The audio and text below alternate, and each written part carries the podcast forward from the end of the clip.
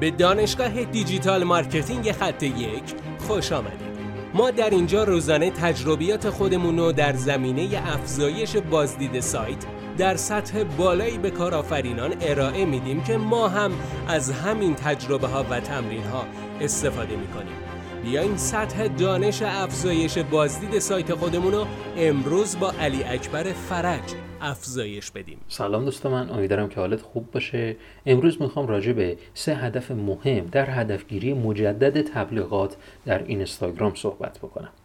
این هدفگیری مجدد یعنی هدفگیری هستش که افراد یک بار اون تبلیغ ما رو دیدن و مجدد می‌خوایم ما این تبلیغ رو به همون افراد نشون بدیم. ما به این میگیم هدفگیری مجدد.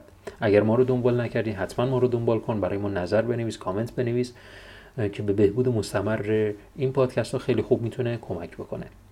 اولین هدف این که ما از هدفگیری مجدد در تبلیغات اینستاگرام استفاده می‌کنیم افزایش میزان درگیری کاربران هستش.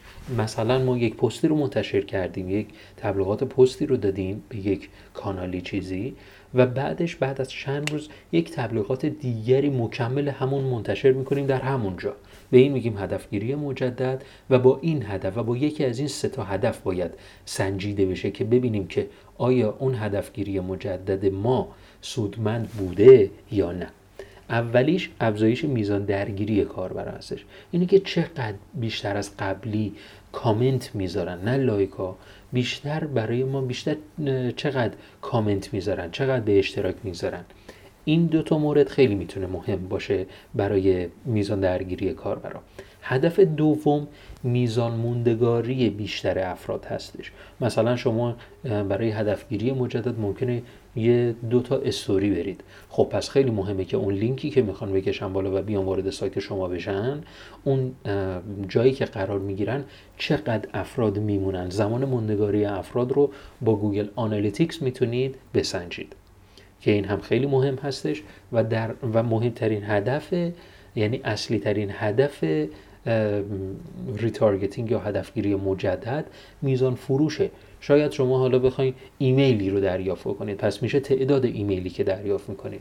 تعداد فروشی که انجام میشه و چیزهای این چنینی. پس این سه تا هدف رو در هدفگیری مجدد رعایت بکنید و بسنجید. ببینید که اون کانال آیا مسمر سمر هستش که بار بعد ما به اون کانال تبلیغ بدیم برای هدفگیری مجدد یا خیر؟